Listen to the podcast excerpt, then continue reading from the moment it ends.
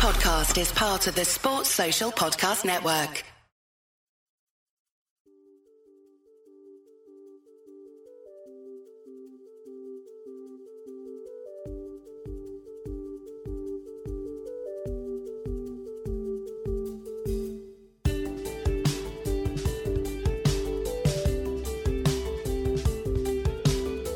Welcome to one of the 10 best English language Fiorentina podcasts on the internet.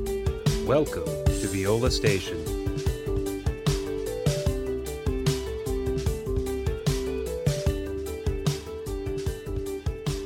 Hello, Viola fans. We are back at it 30 minutes following a tough loss to Napoli. And yes, we are back to discuss everything Fiorentina following that game.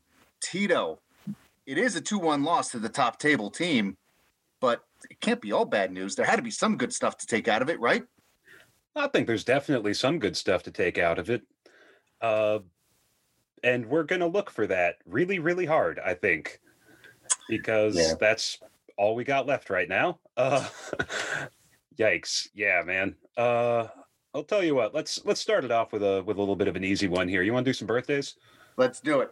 All right, let's do some birthdays. Uh, let's start out with uh with one of the youngsters. Alessandro Bianco just turned 19 on Friday the first, uh, which is fun because he's actually born in Turin. Didn't know that, but he's a Torino guy, not a not a Juventus guy, so he can stick can around. them. Yeah, Yeah. we can like.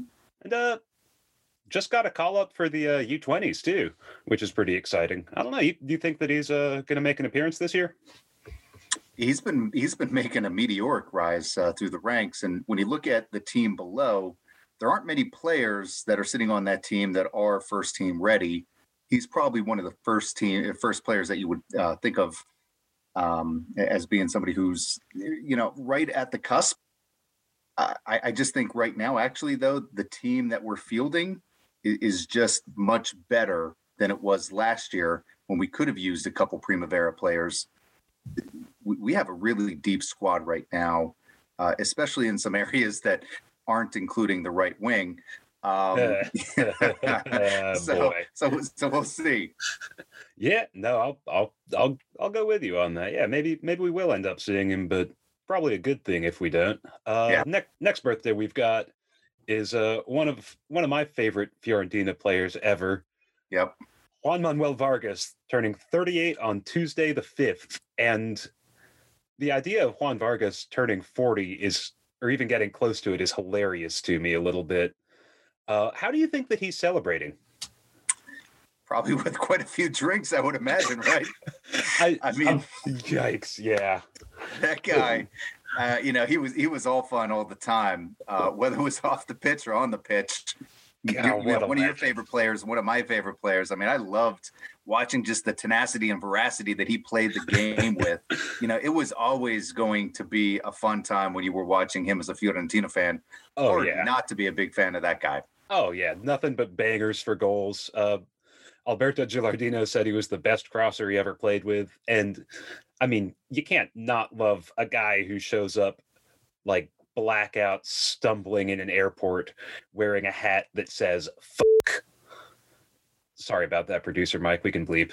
Uh, and, uh, Earning his money. oh man yeah so happy birthday Loco hope it's a good one for you and let's let's drop back into the prandelli days because there's another birthday the day after martin jorgensen not the cinematographer ex-husband of alexandra the former prince of denmark and not the hedgehog but fiorentina's martin jorgensen is going to be turning 46 on wednesday the 6th which feels crazy that he was that long ago. Doesn't seem like that long ago, uh, but also some of those references, I- I'm not exactly sure where you're going with them. Uh, so, Uh. they may need some explanation. I don't know. Okay, so fun thing that I learned when I was first writing about Martin Jorgensen was that that is also the name of a Danish cinematographer who is the ex-husband of the former prince, uh, crown princess of Denmark. And so when you Googled him for a while, it was this guy who came up instead of our Yorgi. And it was always kind of funny being like, I don't think that he's married into a royal family, but maybe. And then uh, the hedgehog thing there there was a longtime reader on the site years and years and years ago who had a pet hedgehog that she named Jorgensen after after him because he had the spiky hair. Okay. Yeah, so a long for a long time it's been uh Jorgensen the hedgehog jokes nonstop, and I, I don't know why that pleases me so much because I, I guess it gives my age that that the first thing I started thinking about was Sonic. Like I thought that had something to do with Sonic the Hedgehog. no, I feel I feel like uh Martin would be mo- maybe more of a Knuckles guy. Yeah. Yeah. Anyways, but yeah, happy birthday to him, I would say. And uh, I think that brings us around now, as it does every week. Mike, what are you drinking?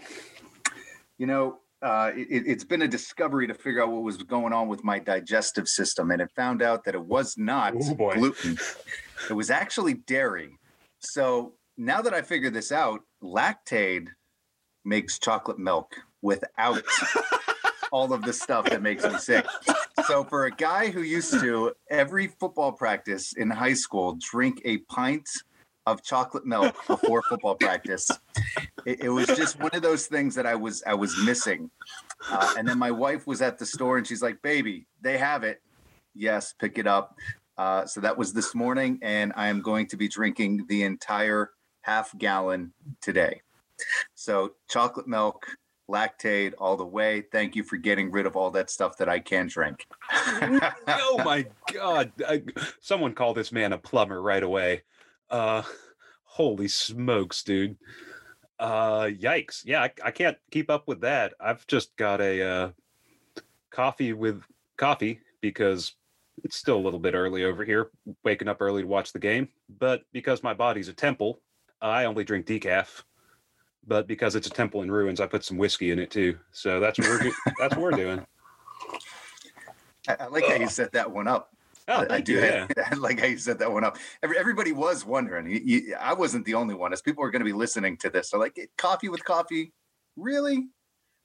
And, and then you let it go, and then you wait for it, and there it was with the whiskey. Yep, that that's the content right there, everybody. All right, uh, let's go. Let's go ahead and dive into this thing real quick. Uh, what do you, what do you think? Should we start talking talking about this Napoli game first? Sorry, I'll let you finish a sip of your delicious beverage there. After a nice sip of chocolate milk, absolutely. Let's do it. All right. Well, let, let's jump in. So, uh, what what went well? Let's start positive. What went well in that game to you? you know, you got you. The three of us were talking during the game, uh, and and I was very very happy with that first half. Very happy, and I personally believe that first half, for me, that was the best that I've seen a Fiorentina uh, team play up into that weird sequence of events that led to the you know four yellow cards and Ah, uh, yeah, and the goal with with like 13 different saves and and a, a lot of different reviews Crying out Um, loud. Yeah. w- w- weird circumstances that played out there and and and every single one of them fell into Napoli's favor uh i but back before that i thought that that was the best first half of football that i've seen this team play in many many years Better better than the Inter game.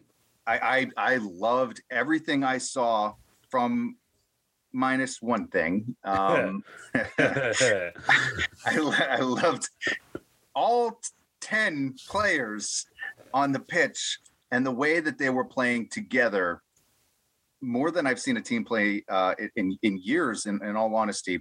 We dictated play. I know that the half ended 52 48, but I'd be curious to see the possession for that first 30, 32 minutes, whatever it was. I'm We we had to have like what 60, 65% of possession, 70%? Probably something like that. Although I am really curious here when you said those 10 players on the pitch. Are you uh is there someone you're trying to ignore a little bit or something? Is there someone you're uh singling out here? Maybe we can get into that in a sec, huh? in a Uh, sec, you know, in, in due time, I guess, right? You know, uh, he, he's slow to play on the pitch, so we'll just be slow to build that one up, right? ah, well done. Well done. um, but back to it, you know, I- I thought that that that first half was was phenomenal. We dictated play, we high pressed, and I was worried. In all honesty, the first like four or five minutes, Napoli had a high press on us. and we were going back, came up, we had to go back again, but we handled that high press very, very well. We were able to get around all of that movement and not give up possession. Years ago, a year ago, a couple months ago, Fiorentina would have given up possession and we would have given up a goal in that scenario. But that back line and that midfield really dictated play, did not get panicked, had a great sequence and, and series of events, led up to uh, to a great goal. I, I mean, you know, seeing that cross come in, Dusan played back, had a very very nice pass, uh, got the assist. LMQ uh, slots the goal home. And that was Beautiful. quite a strike too. Holy smokes! It, it, it was it was phenomenal to see how that played out. But you know what I liked better than that goal? How Uh, Fiorentina came back out after that goal and pressed high again. I, I said to my wife and my daughters, we were watching the game, I said, here's how we're going to see if Fiorentina is actually going to be a different team than they were in the past. Because again, six months ago, last year, after we score that first goal against a better team, we sit back. We let them dictate play, but we went out, we pressed, we we actually got a couple turnovers. And if it wasn't for, in my personal opinion, a phantom yellow, yes, I said it, a phantom yellow to Jack Bonaventura, who had a great game, who was pressing, who was running around like a madman. Uh, if it wasn't for that phantom yellow, I think the game would have been completely different, and we would have finished that first half with the second goal. Maybe. Although the real story here, I think, is that we need to call CPS on you if you're making your kids watch Fiorentina now too. That's just a long way to to hurting children. I, we can't support that here. Uh, Hey, fifth in the table, we're in a much better spot. no, we, we need to teach them Juve is bad at some point, right? well, I mean that uh, I assume that comes in the cradle. Like everyone's born knowing that. It's just that the the Juventus supporters forget as they as they age, which is a shame. No, I'm, I'm with you though. I think that uh, I think what really impressed me in that first half was how controlled Fiorentina was. They didn't. It wasn't like Inter where they just pressed like crazy and clearly ran themselves out of juice after 45 minutes. I thought that they did a really good job job controlling the tempo, uh, pushing high up, but occasionally sitting off and giving themselves a little bit of a break. Uh, I think the way that, to me, the way that really uh, displayed itself was how they forced Napoli to play. I mean, Napoli couldn't keep the ball or build anything in the first half for a while until those last, yeah, eight minutes when they really started pouring forward. And all, all they could do was hit the ball long for Osimhen, which, I mean, hitting the ball long for Osimhen is not a bad strategy or a bad option. Very, very good player. Holy smokes. But With those wheels, my goodness. yeah, yeah, dude is Him, him, him versus Nico, I wonder.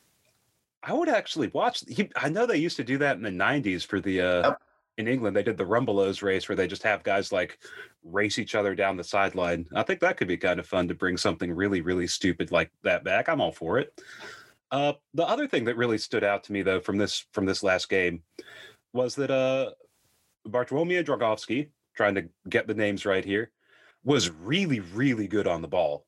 Uh, his passing was fantastic. He had that one where he stepped forward halfway to the center circle, uh, beat a Napoli attacker to the ball, dribbled past him, and launched this 60 yard ball over a, over a Di Lorenzo, I think, that put Nico Dropped it on a dime. Gonzalez in acres of space. Uh, I mean, that was obviously the highlight, but he was really, really safe with the ball. Always looked confident, no mistakes. And after a after a few weeks where that wasn't the case, I think it's clear that oh yeah, this is a world class athlete. If you tell him to start playing with the ball at his feet, he can probably figure it out. And so that that's really good to see, and I'm sure uh, Italiano is thrilled about it as well. Is it just me or does it look like Dragowski has uh, dropped a few pounds? His face is much more chiseled. Now I, I get it. His his Uh, beard I- is, is the- cut shorter. The punchlines write themselves sometimes, man. Yeah, you know, but but but he looks like he probably dropped and got cut. You know, about ten pounds. He does, yeah. He looks like he's been in the gym. I think last year he was going a little more Seba Frey body type, and this year he's uh yeah, more benevolent uh berserker blood prince, which is cool. Definitely. I think he's been in the gym. Hope Um, that said, hope he's okay. Looked like he pulled up maybe a maybe a hamstring. Uh, I think I saw that it was a uh, a muscle injury, uh, femoris rector. Uh, if Ah, I'm making yes. up that muscle, if that I'm making it Morris up, Rector. That's the real. Uh, that's the real danger. comment comment in the comment section that that is not a muscle, and just let us know what it actually was. But uh, uh, muscle injury that looked painful, but they said shouldn't uh, shouldn't be too hampering. But we'll we'll see what plays out over the next 24, 48 hours. and yeah, with Pietro Terracciano ready to step in too, it's. I mean, losing Bart would be bad, but having one of the best backups in Serie A definitely helps. But I, I think that does kind of move us into. uh We've talked about what went well. Now, what did not? Uh, obviously, Bart picking up a little bit of a niggle, not a good thing. But I think there might be some slightly larger topics of conversation here. Uh, you you want to start, or you want me to? Why don't you go ahead? Okay, yeah. I think what uh what really jumped out to me was just the details, especially at set pieces. Uh this has been a problem for this team for a while. I mean, the look at Edin Dzeko's goal. They've got they've conceded a lot of good chances off of corners specifically, I think, this year, even though they've only shipped two actual goals off them. So yeah, that letting uh letting Rrahmani get that that winner off of a free kick where they were all just completely flat-footed, completely caught out was really bad. Not On, crashing. on that play, since you Yo, brought it up, yeah, yeah, yeah. on that on that play, what do you think actually happened? I think I think they just got suckered. Frankly, I, I think that everyone assumed that Insigne was going to curl it in, and he did that little run up and then bailed. And I think everyone just froze like so many deer in the headlights and let Zielinski just pop it right over the top for Rrahmani. And It- that's it- that kind of thing. You can't you can't do that in, in Serie A. I don't think. no, no, That- that, that was bad. Yeah, and uh, the same thing. The the PK, like how how can you let your goalkeeper save the penalty, save the follow up to the penalty, and then someone still arrives to smash it home completely unopposed? That is shockingly bad defending. Uh, for really from the whole team. I don't think you can single anyone out there because everyone was grouped around the box. You have to crash the posts following a penalty. Like you teach eight year olds this, and ha- how are these grown men standing there doing whatever it was they were doing that wasn't that? That kind of stuff just drives me nuts. Now, I'm sure Italiano isn't thrilled either. And even more than that, in, with attacking free kicks, they wasted a bunch of really good ones, I thought. Uh, Biraghi, Callejon, and Torreira all had very good set piece opportunities in the second half that they just airmailed, either overhit straight out to touch or hammered straight at the first marker. Yep. Uh, like that that kind of stuff. I I don't know if that's because in training Italiano is really working on getting like the open play patterns set. I mean, again, it's still very early in the season. He didn't get a full off season with these guys, etc. So I wonder if that means they're just ignoring set piece stuff a little bit. And as the year goes on and they have more time to devote to that, it's going to improve. But it's just sloppy. It's like little things like that. Those are the kinds of margins that winning teams exploit, and Fiorentina are not doing that. And I don't think they're going to get to that level until they can start tightening that kind of thing up. So, so let me ask you this: uh, you you played soccer. Uh, I know you played American football as well. I played American football, um, basketball. I, I captained teams. Um, typically, when those types of mistakes happen, the coach goes to the captain, and the captain is kind of responsible for pointing that out, or or you know, giving a swift kick in the ass where necessary. Why is that not happening with Biraghi here? Oh boy. I I mean, I can't answer that because I'm not in that group. I don't know what like the interpersonal dynamics are there, all of that. Uh so who who can say? I I would like to see Biraghi yeah, really ta go after his teammates a little bit more. Uh he's I I to his credit, he's been very willing to get in the faces of opponents and get up to the ref and let him have a piece of his mind in a way that I think Germán Pezzella never really did. But I would, yeah, I'd like to see Biraghi and really everyone start requiring more accountability from each other there. You're absolutely right. and and taking that a step forward I, I i don't know if this is just me and maybe i'm looking at things just too much when Dragowski went down at the end of the game, I remember watching the video and he's down on the ground. Obviously, the Fiorentina staff are around taking care of him, seeing what's going on. He's in obvious pain. They flash out. The Fiorentina players are, are you know, going towards the tunnel. And then you see Napoli players coming over to Dragowski and and and talking to him and consoling him and giving him hugs and pats on the back. Where were his teammates? Like, isn't that part of their job to go and check on their guy? help stand him up and carry him in? Maybe I mean maybe maybe they did go check on him and the cameras just didn't pick it up. Who knows? I, I think that maybe some of it is just th- there's not really a, that veteran presence out there at that point in the game. I mean, Jose Callejon certainly old, but he was off the field at that point. Uh, but yeah, I, I think I think you're right though. There there isn't anyone who seems to be really demanding that kind of accountability and, and trying to build that kind of community among the team. I mean, Dusan will, Dusan's not afraid to yell at his teammates, which is a good thing and a bad thing, sure. But yeah, I think there needs to be more more support there. Yeah, I, I think you're right. It, yeah, he'll he'll do it selfishly. You're you're not giving him the ball when he wants it, but but there's nobody necessarily. And and first of all, let me say this: this team is a team this year, which is what's been missing the previous years. There's more culture there. However, is there somebody who's really galvanizing them and bringing them all together to the point that it's a family? There was an opportunity for that when Dusan went down.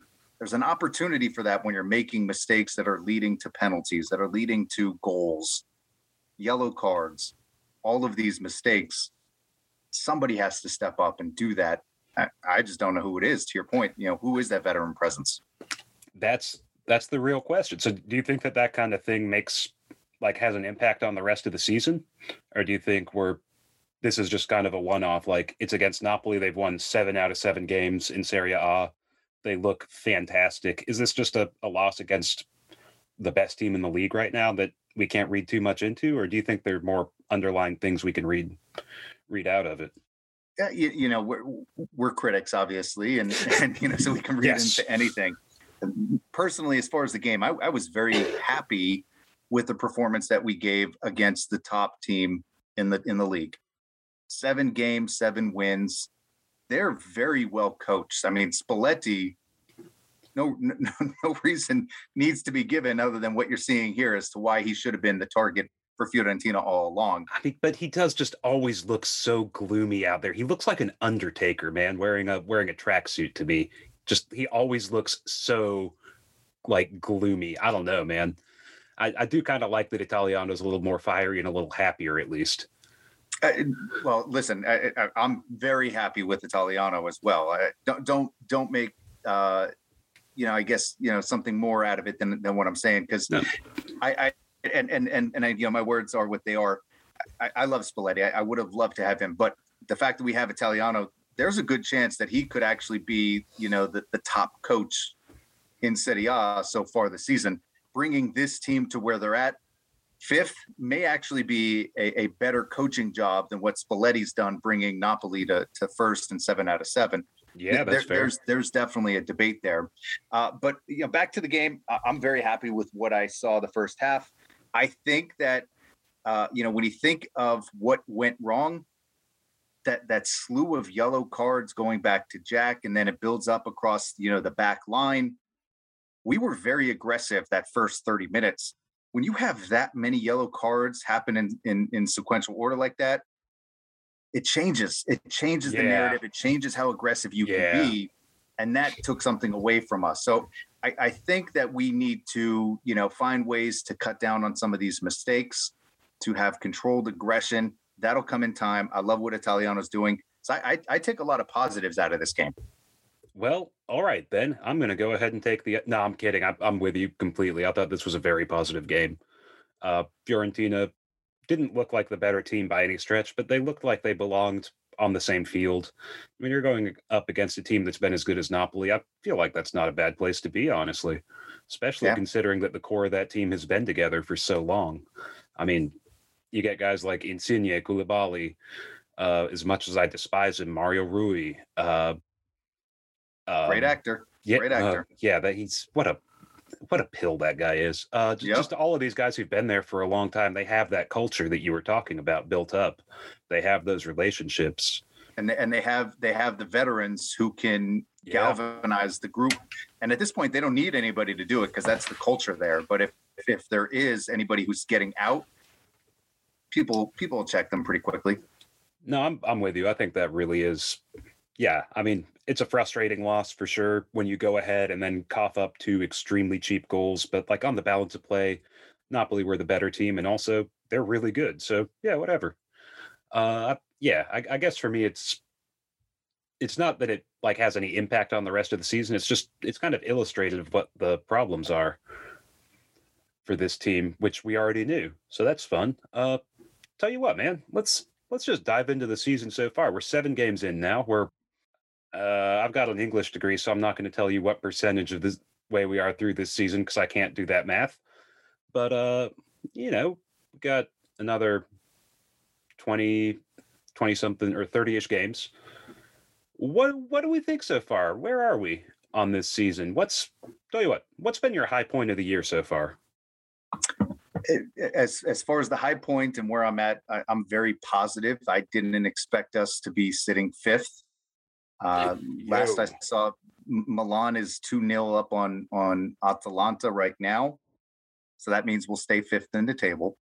Didn't expect that. High point for me, honestly, was was seeing a clean sheet victory against Udinese The only We've- one. that that's it like when was the last time because it seems like every time we have an opportunity for a clean sheet somebody messes that up and it's always in like the 89th minute or the third minute of extra time it, it- it's it's you know murphy's law whatever can go wrong will go wrong and and finally we got that we got that clean sheet um and, and most importantly you know there was some time in between udinese and and uh, the Napoli game where we were sitting fifth. We were riding high. Like there was a lot of excitement going on uh, for Fiorentina fans uh, who showed up to the stadium in full force. I mean, I don't know if you saw the pregame pictures and sounds. That stadium was rocking again. Oh yeah. Beautiful. Uh, and and and talking about the fans, go back to to uh, the game with Udinese the commentators the commentators commented on yeah those fans that you hear yeah they're the fiorentina fans that's not the home fans the ones that are singing they're the fiorentina fans like it, it- it's just beautiful to see the Yeah. excitement back and and for me more so than any game it- it's it's the balance and the equity from from a fan standpoint uh, of of being happy and and being able to have some positive experiences that haven't happened in three years. So uh, it, it's the Udinese win coming into the Napoli game. That that's my favorite part of the season so far. That's that's fair. That I mean, they did. It did seem like, you know, the 14 Udinese fans who actually show up for their games think that it's a library in there. And I say this as someone who's a librarian. Like that's just such a quiet arena from the home supporters. That's embarrassing. And hey, hey, hey, that's my line. Uh, yeah, no, I, I think for me, it's got to be the Atalanta game. Just beating beating one of the big teams like that. Even the let's be honest, Fiorentina kind of got battered around a little bit. They hung on for it, showed a lot of character, and I think that yeah, getting a win in Bergamo is a big deal for anyone, especially a team that was just so mediocre for so much of last year. Like I don't I don't think anyone looked at Fiorentina under Beppe Iachini and looked at a trip to Bergamo and said, "Oh yeah, that's a win." And so g- going in there and getting three points just felt really good to me. Uh, I guess if we got to go for a low point, though, this might be recency bias. I'm going to say Napoli because it just confirmed everything that we thought about this team: the the poor defending, the inattention to detail, the inability to finish chances. I mean, how many how many good two or three just gone begging where Fiorentina could have equalized there.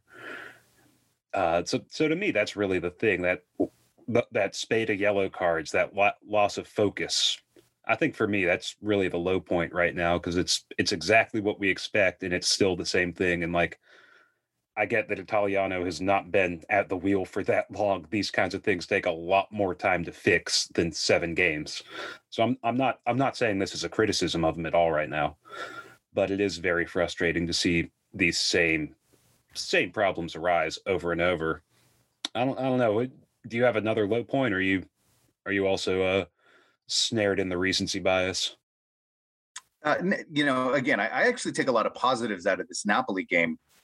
Um, my talking about consistency, I guess, uh, my low point here is every single game we line up with Callejon. it, it is it is the most frustrating thing as a Fiorentina fan. And and again, I didn't expect us to be sitting fifth, but if sure. we're sitting fifth in the table with Jose Callejon, had we actually purchased a, a, a right wing, and wow, had it been Berardi, I I don't doubt that we could be sitting up in that top three right now, with probably, you know, that Roma game was tough. I mean, you know, we were flat. Um, I, I think that that was actually the game that we're probably not getting points out of. But I can see us getting points out of the other ones definitely a draw against Napoli. I, I, think if we had a, a right winger we could actually get three points here. Can we get a draw against Inter? You know, that's a two to four point swing, which moves us well up into the table to the top three. And I think the way that this team is growing, there's a lot more options for the future as well there. So I think it was a miss, us not getting a right winger and us continuing to line up Callejon. At least put out, um, you know, Mr you know, wonderful Ricky Sottil out there. Oh, ravishing, uh, ravishing he, Ricky. He, he's a beautiful man. Probably going to distract the other players, just you know how his locks flow like that. But he he definitely changes the game up. I mean, he got a couple fouls just by the way he was sprinting up and down the field like a deer. He changes the game. Yeah, he has some control issues. He needs to get in better position. He he needs to make better decisions. But we're a better team, potentially more dangerous team when he's out there. Uh, yes. Uh, Callejon just just it, it it really bugs the hell out of me seeing him out there being very slow, sometimes not even trying. Going back to I think it was the Udinese game, oh, where he just man. literally walked and didn't do anything. Yeah, bugs me, bugs I, me. I, I'm with you on that. I think for me, if you're going to have a a hole on the right wing, why not bring in Sottil, who might give you something? He got that goal against Inter. He's going to get people booked no matter what. And you know, yeah, if you're going to have probably a, someone who's not a star out there, at least go with Ricky, who occasionally makes stuff happen, rather than Jose Callejon, who's just going to pass it backwards and then kind of walk around like he's going through an aquarium or something. I'm with you on that. And that protects Odriozola as well.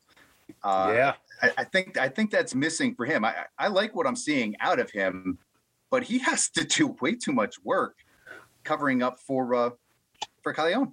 Yeah, he he does have to. I feel like he's maybe trying to do too much, even because he's being asked to offer all that dynamism down the right, yeah, and then also get all the way back, which is which is hard. But I mean, even yeah. so, like as much as we're complaining about this, and like, don't get me wrong, we could probably do another three hours of complaining about this without repeating ourselves. Don't worry, producer Mike, we're not going to do that. Uh, where where do you think we are compared to last year after seven games? Night and day. Night and day. Yeah. I mean, for for starters, you know, I love what what Nico brings to this team. Unfortunately, he's been inconsistent because of the red card situation uh, waving in, in Italy. Don't wave because that, that'll get you sent off. Um, how how after uh, after Anguissa uh, chopped him down from behind and got booked, you saw him start getting up and the arms start coming up. And the producer Mike was talking about this before we started recording. You're like, oh no, oh if he if he doesn't get the card here, it's all gonna go sideways, isn't it? oh. I, I, don't get it. You know, I, I, I, guess you know yellow, and it was a soft yellow, and then afterwards uh, he gets the red card for for clapping and congratulating. I guess you know whatever. Um, it, I, I love what he brings to this team. However, the biggest change definitely is Vincenzo Italiano having a coach in the squad this year that is developing a plan, developing a system, who's connecting with the players more so than just being a buddy. Um, like he's he's challenging these guys. He's not just befriending them. He's challenging them. He's developing them, and he's getting a lot out of them, with the exception of Dusan Vlahovic, uh, which I think you know. Again, last year we depended solely on Dusan to stay in uh, Serie A. We're missing Dushan this year, and we're sitting fifth in the table. Night and day, in my opinion, from where we were last year.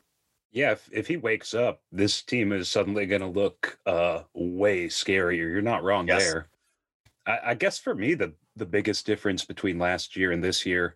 I mean, let let's get in the time machine here real quick and go back to uh, week seven of last season. Uh, you you can improve those sound effects in post, right, Mike? Uh, remember, Beppe Iachini had just gotten fired after week seven. So that's where we were. Uh, Cesare Prandelli had just come back in, and this team looked so unspeakably broken. So yeah, I'm, I'm with you. Compared to last year, it is just a whole different thing. Uh, when, after seven weeks you're sacking a coach who, I mean, again, all respect to Beppe Iachini. I know we rag on him pretty hard around here, but I I have nothing but admiration for the work he did in Florence for a couple of years. Uh, but yeah, going from sacking Beppe Iachini and hoping that maybe Cesare Prandelli can get something out of the side, uh, to having Italiano running the show and doing a good job. Yeah, anyone who's I don't think there are a whole lot of people who are looking at last year and going, "Oh, if only it could be this year."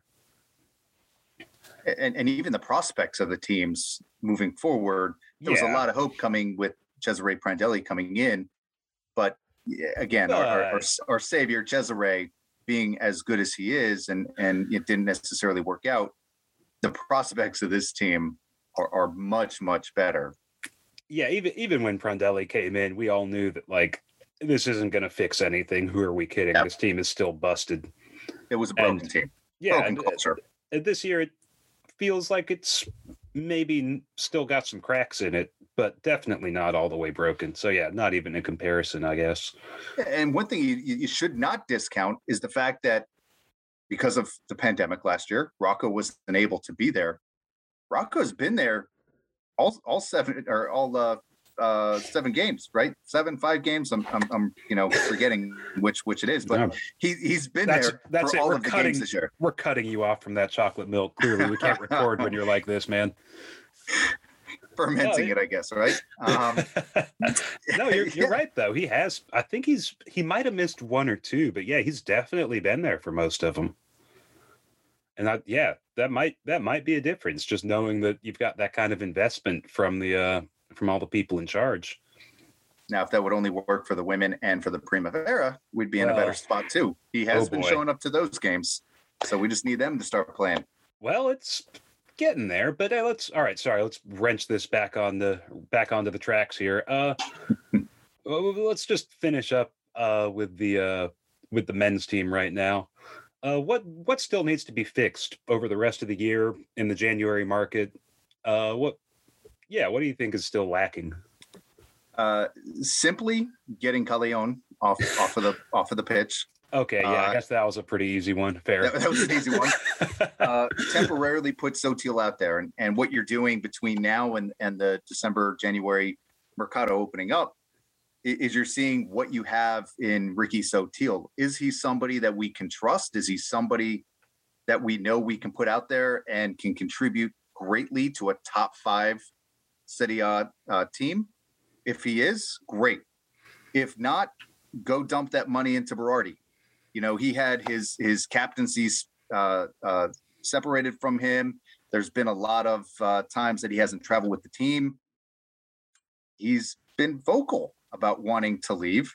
And we've yeah. already yeah. repositioned and repurposed Benassi to get on the pitch more in that right back position. So he's clearly staying. So let's let's oh, give goodness. him his biggest and best purpose in Florence yet by recruiting Domenico Berardi.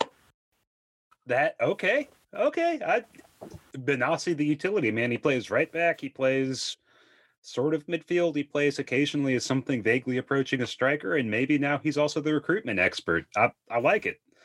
Uh, I, I think you're right. It's for me though. It's not just that right wing. It's also a striker. I mean, when when you need a goal, yep, and the man you turn to is Alexander Kokorin, who I think the only thing I really saw him do was come on and miss a three yard pass that he just played straight out of bounds, which I mean, come on, dude. That that's just not going to do it. I'm also still worried about left back. Uh, I think Biraghi, you saw towards the end of that game, he had what three or four giveaways in like five minutes. He was clearly just exhausted. I think having someone to rotate with him would be great, and it doesn't seem like Italiano really trusts Aleksa Terzic quite to that point yet. So yeah, I think the squad depth is definitely a big thing. Uh, also, just focusing near the goal. Fiorentina looks like the best team in the league in the middle third of the field. But as soon as they get near the opponent's goal, they miss way too many chances. And as soon as they get near their own goal, they I don't know what they're doing, but they're doing something that is bad, and I wish they would stop it. So yeah, I, I think that the uh, I think that in, increasing that focus when they're near the goal is the other thing, and I have no clue how to do that because as they say, my mental is not that strong either. but yeah, yikes. I, th- I think for me, that's really the big one. Uh, but but okay, let's wrap this up on a positive note so that we can uh we can go into this feeling good. Uh, what what should they keep doing? What's working so far? Surprisingly, that midfield. Yes, that midfield is I remember back to the first game, prior to the first game of last season, we were on this podcast and we were talking about projecting Fiorentina's midfield being one of the top two, top three on paper going into last season. And it looked good on paper. But this team right now, with Torreira coming in and that energy, Pulgar getting things somewhat figured out, but much better than he was mm. last season. Yes. Um, Bonaventura, who many times, and, and that first half before he got that yellow card, he was one of the best players on the pitch. Yeah. There's a lot of really, really good talent. Uh, and, and we didn't even get to see Castrovilli on the pitch over the past few games because of injury. But I'm very, very impressed with the midfield and the midfield depth and the ability to rotate those players in and out. I think we can do it a little bit sooner, to be honest. I'd like to see the substitutions coming in sooner because there is trust.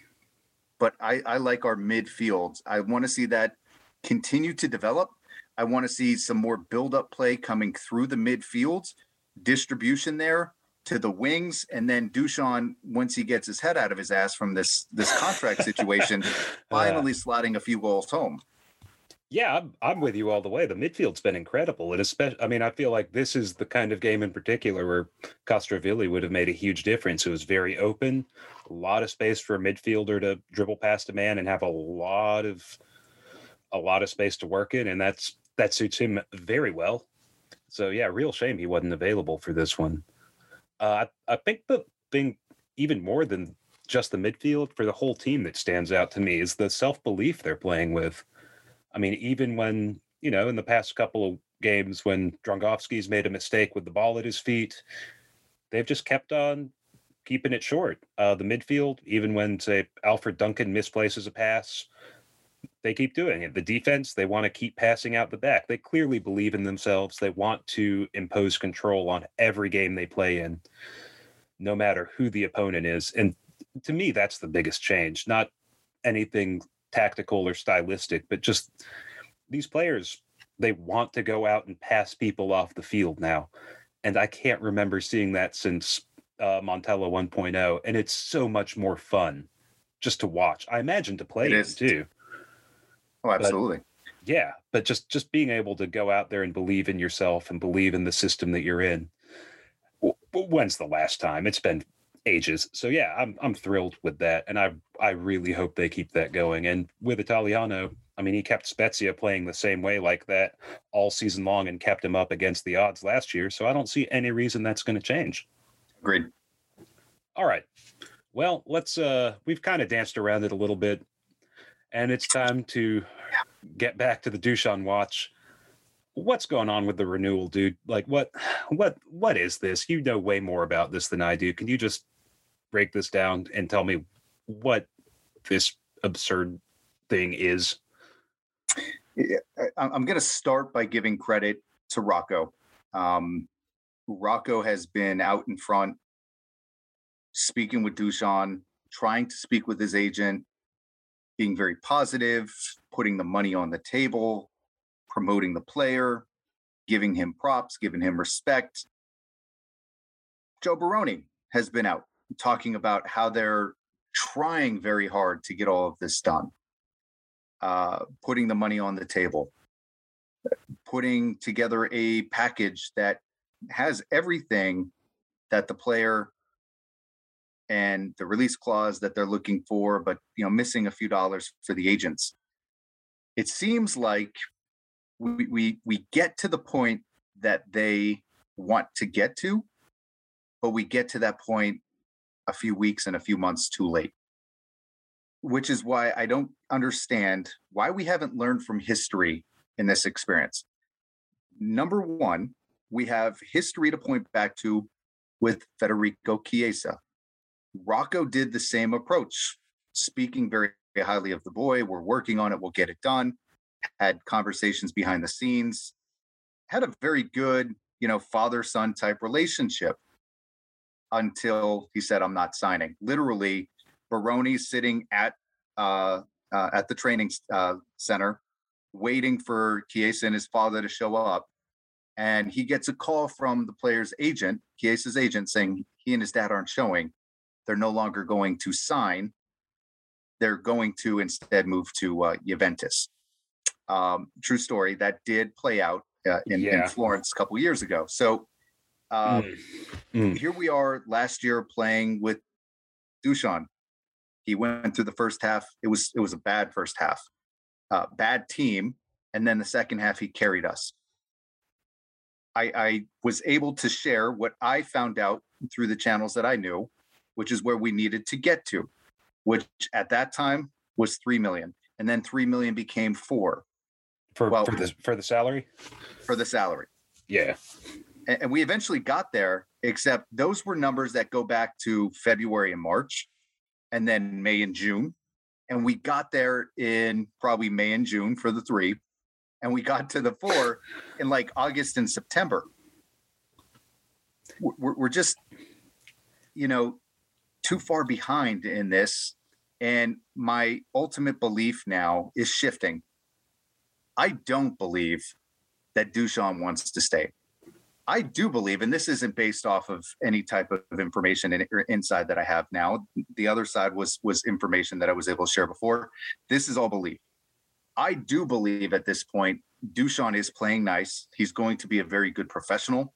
He's going to finish out through uh, December, and then there's going to be a very serious discussion about selling Dushan in January because mm-hmm. he's not on a team playing in Europe so he can now go to a team who is playing uh, in Europe and slot right onto that squad.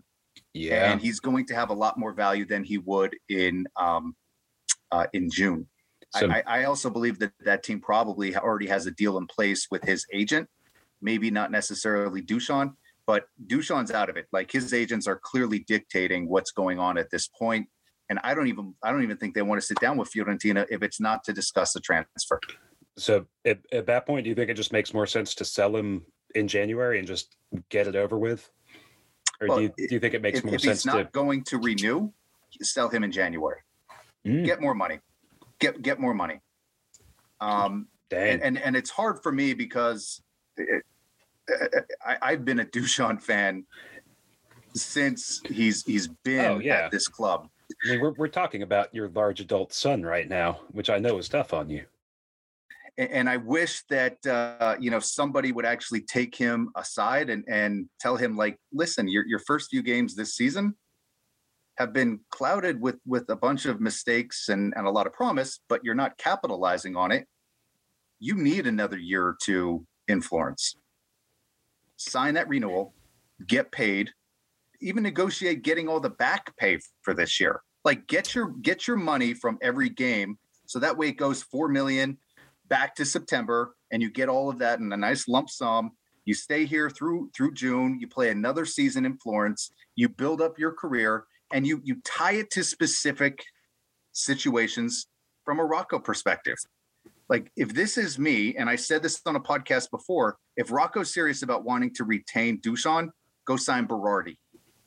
Dusan should say the same thing to him. If you're serious about re-signing me, I'll take the four and a half million. I'll take the eighty million dollar buyout. I'll take the five, you know, whatever it is, five million going to to the player agent, or it is what it is. Um, who knows what that number is going to change to at this point? But you need to make sure that you're signing Berardi. You need to make sure that you're putting another, you know, 30, 40 million into the January Mercado because I want to make sure that we're in Europe next year. Like that's part of my growth. You get this done, and I guarantee you I'll sign. You sign Berardi, that next day I'm signing that that extension, but I'm not signing it unless you do it.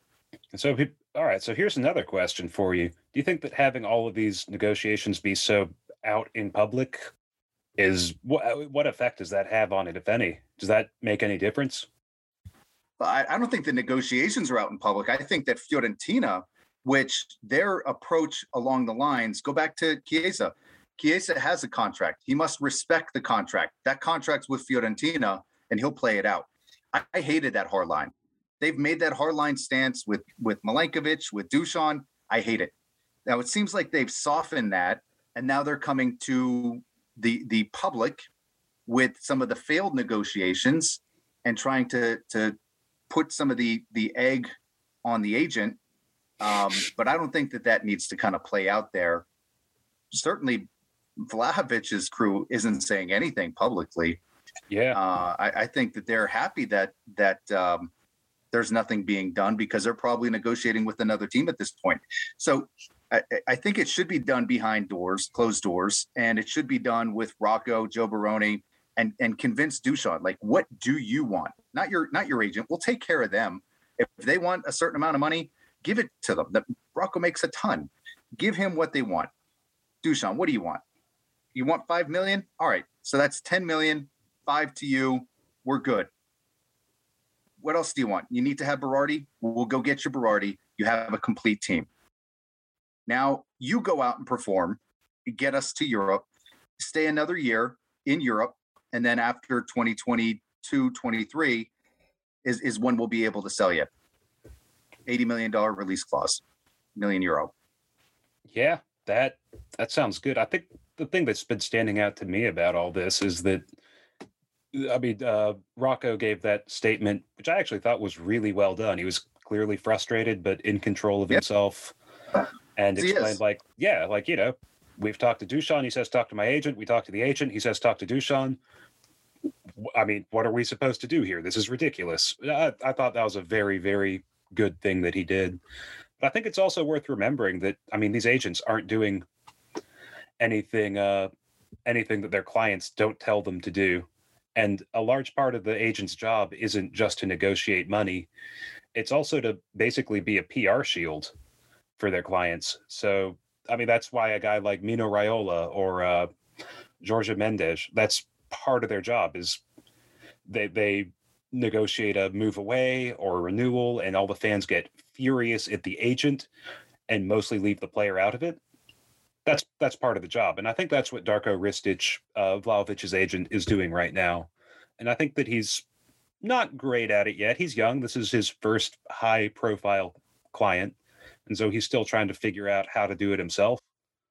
But yeah, I, I really feel like I don't know, man. I mean, do you, do you think that they could just offer like a one-year extension like they did for Milenkovic this year, and see if that does it, just to to make sure that they can sell him for higher value later on? Well, I, and again, I, I, just don't think that Dusan and his agent want him to stay. So there's no need for an extra year. Um, it, it, it's counterintuitive to what that they're trying to do. Because if if you're going to sign an extension, you might as well sign the extension that has the buyout clause. And it seems like people have agreed at the seven or the 70 to 80 million euro number. So that's the number. And and everybody you talk to says that Dusan's clearly worth every bit of a hundred million. So if that's the case and you can buy him for 70 to 80, one year, five years doesn't matter. Four million, five million, it doesn't matter. It, it, it either is that he wants to sign this extension and be part of the culture here for the next six months to 18 months, or he's already determined where he's going. Unfortunately, we're having these negotiations eight, ten months too late. This this renewal should have been done 10 months ago, signing him at a two to three million euro uh, a year contract. And you could have probably put in no release clause and everybody would have signed it and been happy with it but you know we were then trying to offer 1.25 uh, at the time that he was wanting three yeah and it goes by the wayside. So here we are. I mean yeah got got to spend money to make money i feel like. But well all right dude uh that feels like it's very incomplete which also matches exactly the situation. So i'm voting we just drop it there. Uh let's let's go on to the player spotlights because these are a little bit funner. Uh so Fiorentina Femminile uh, beat Sampdoria under Antonio Cincotta, which still feels so weird to see Cincotta on the in front of the dugout for the other team. Uh, four two uh, yesterday.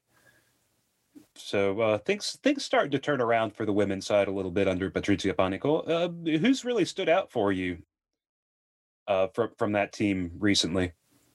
So I'm not going to steal yours. Uh, Appreciate you. Absolutely, absolutely amazing moment that she had. Um, you know, there, there, were two players that uh, that I thought did a great job in that game. Uh, probably the best player on the pitch uh, was Margarita Monnecchi.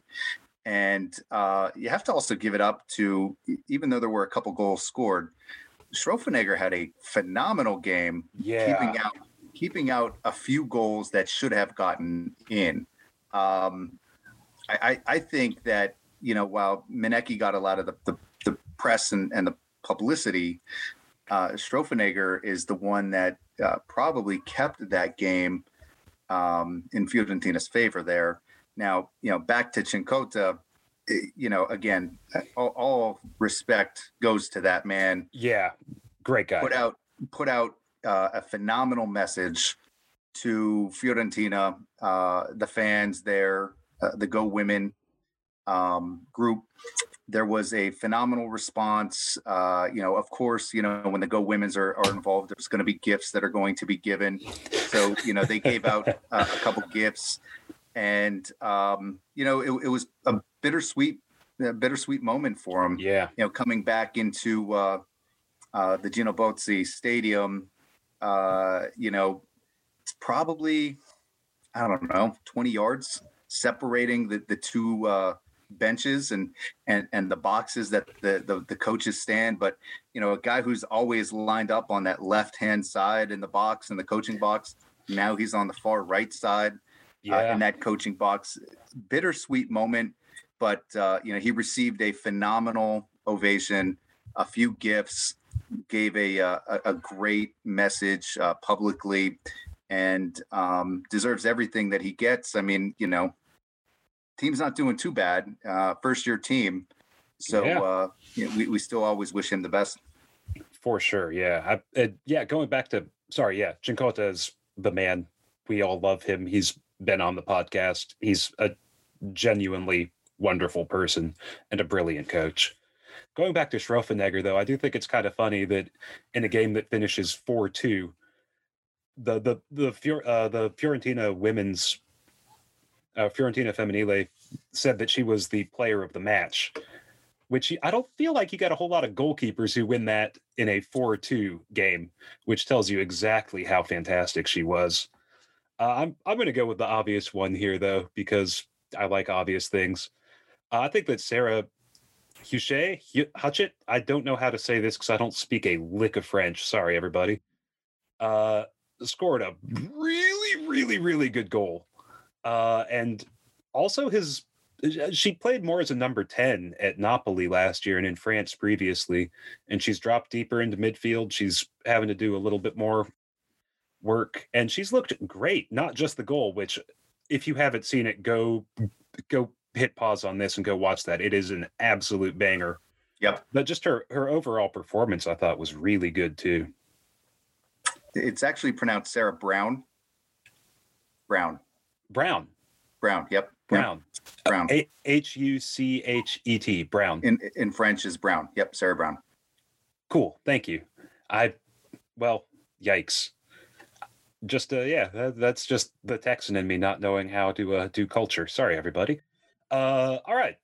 Well, now that I've uh, mispronounced that uh, into the grave, I'm going to go with something a little bit easier. And uh, for the players on loan who's impressed me recently, got to be Gabriele Gori. He's had a couple of tough years away on loan, but he's got three goals in seven games now, and he is absolutely killing it. Uh, you know, always been very, very handsome, which is great. Uh, but yeah, just tearing it up with Cosenza. And also, if you go on to Transfermarkt and look at his the picture on his profile, it's really, really funny. And he, he looks like he's seen a ghost or something. It, it, it, everything for him is going very, very well right now. He's scoring, he's handsome, he's taking good pictures. I'm just thrilled for him that he's finally starting to put it together.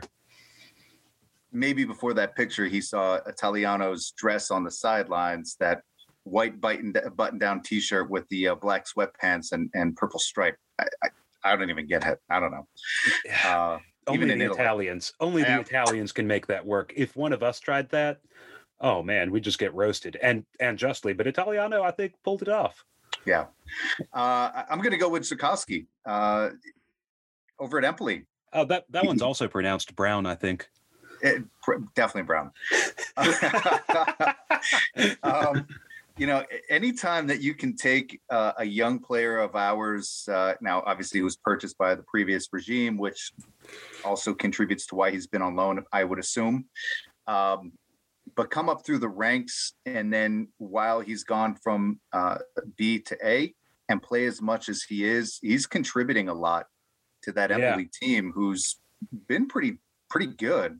I mean, they've, they have been a bright yeah. side uh, coming up from a Serie B at this point. So um, I, I, like what I see from him.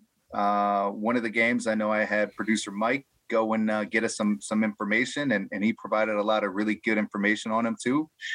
Um, so you know, keep it up, keep Wait, doing that, that, That's an option. I don't have to do any more research. Producer Michael do it for me. Oh man, this is about to be a real different podcast. Excellent. All right. It's uh, be a more ac- a more accurate podcast, I guess, oh, right? Oh, that most definitely. definitely. yep. All right. Uh, let's let's wrap up this little section here. Uh, Primavera. Who's who's really stood out for you?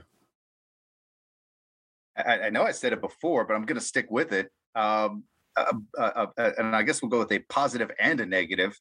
Krastev, oh who uh, you know against the Cali- Cagliari game, got the goal, which on, admittedly wasn't the most impressive goal. Yeah. I, I, I wasn't sure if the goalkeeper was blocked or what was going on there. Uh, but then, you know, he, I would expect him to keep up a little bit better. He, he did give up the, uh, uh, the, winning 2 1 goal running alongside the player. Yeah, I, I just expected him to be a little bit better in that situation.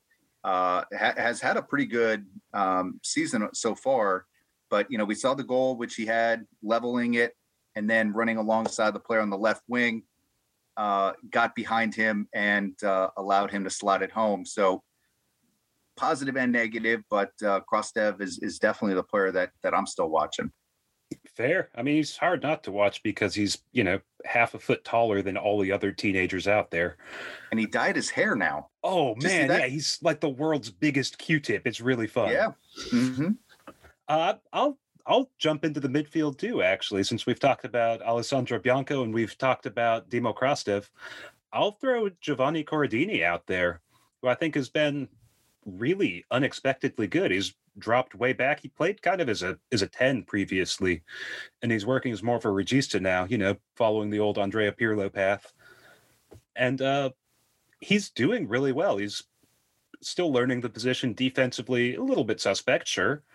But his set piece delivery is really good. I think he's got a couple of assists already, and he's doing a good job of of just uh, providing some structure to the play. Uh, I, I really didn't think that was going to work. So again, another guy who comes in for a little bit of uh, a little bit of grief from us sometimes. Full credit to Alberto Aquilani and his staff for for seeing that that was an option to make that change. And I think that wraps us up here, at least for this section. But don't go anywhere because we have something. Uh, I'm not quite going to say fun, but at least worth listening to when we come back from this ad break.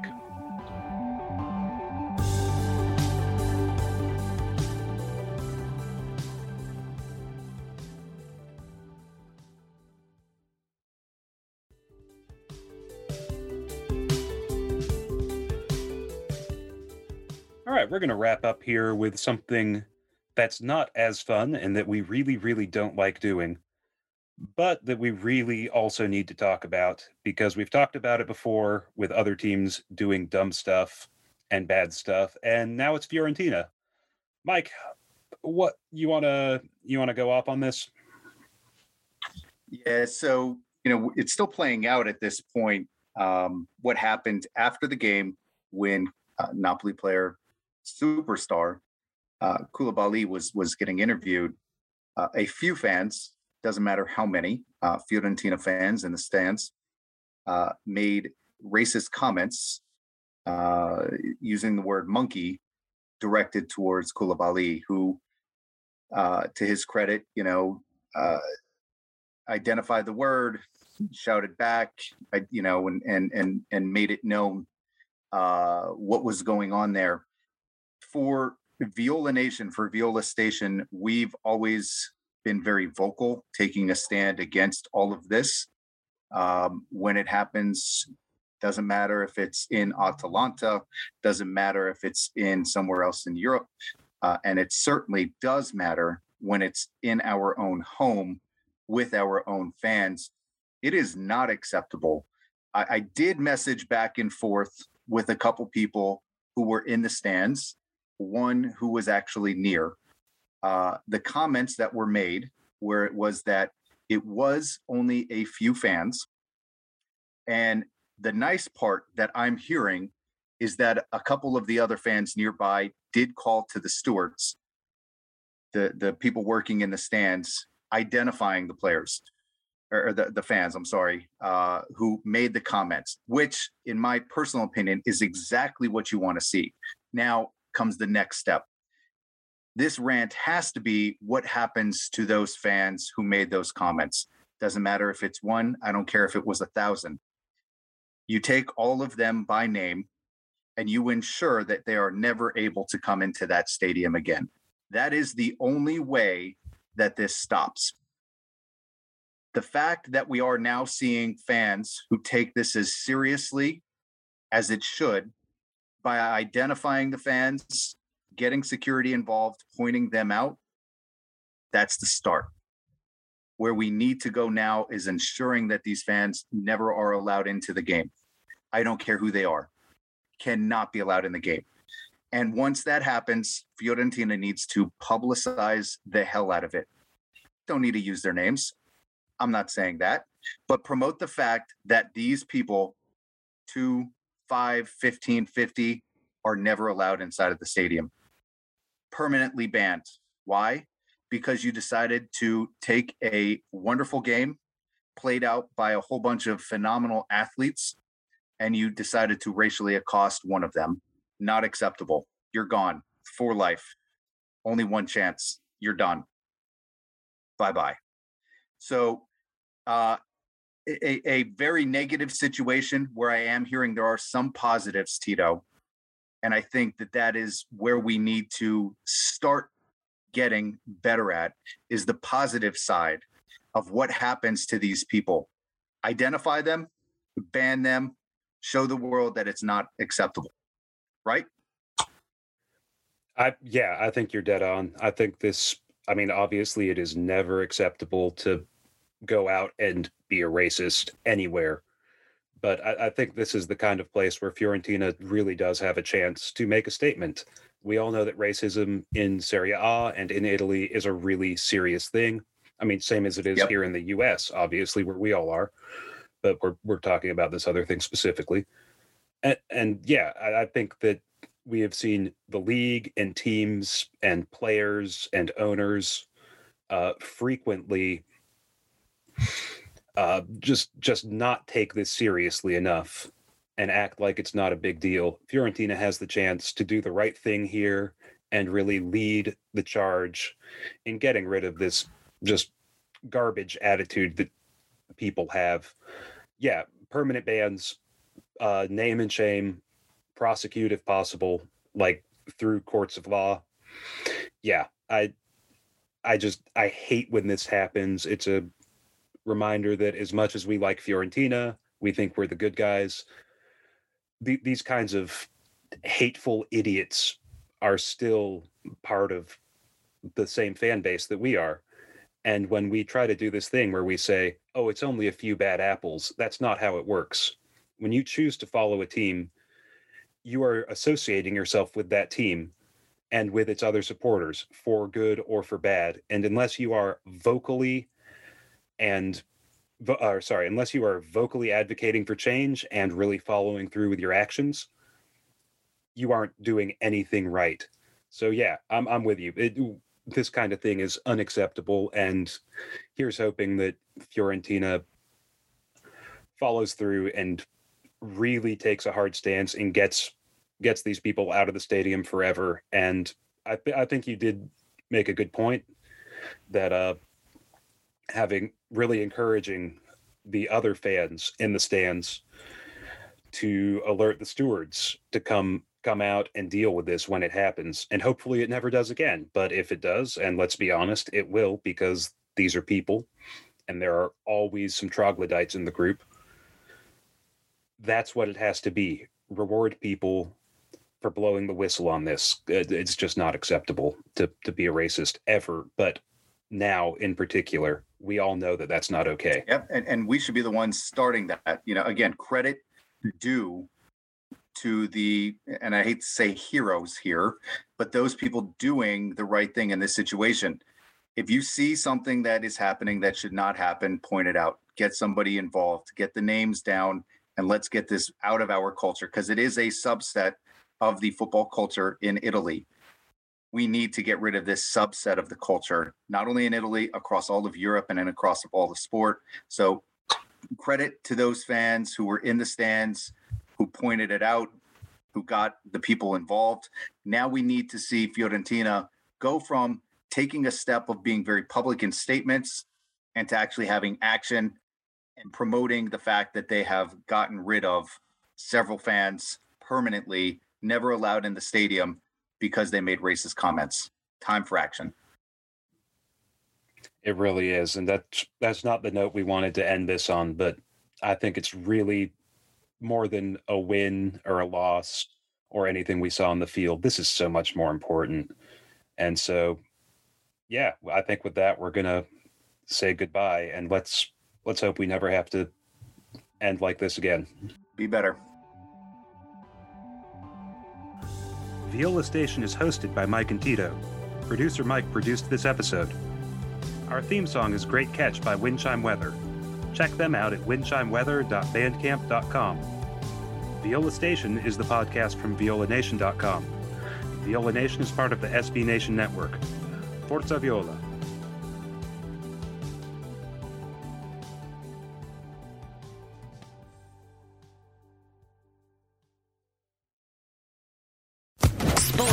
Podcast Network.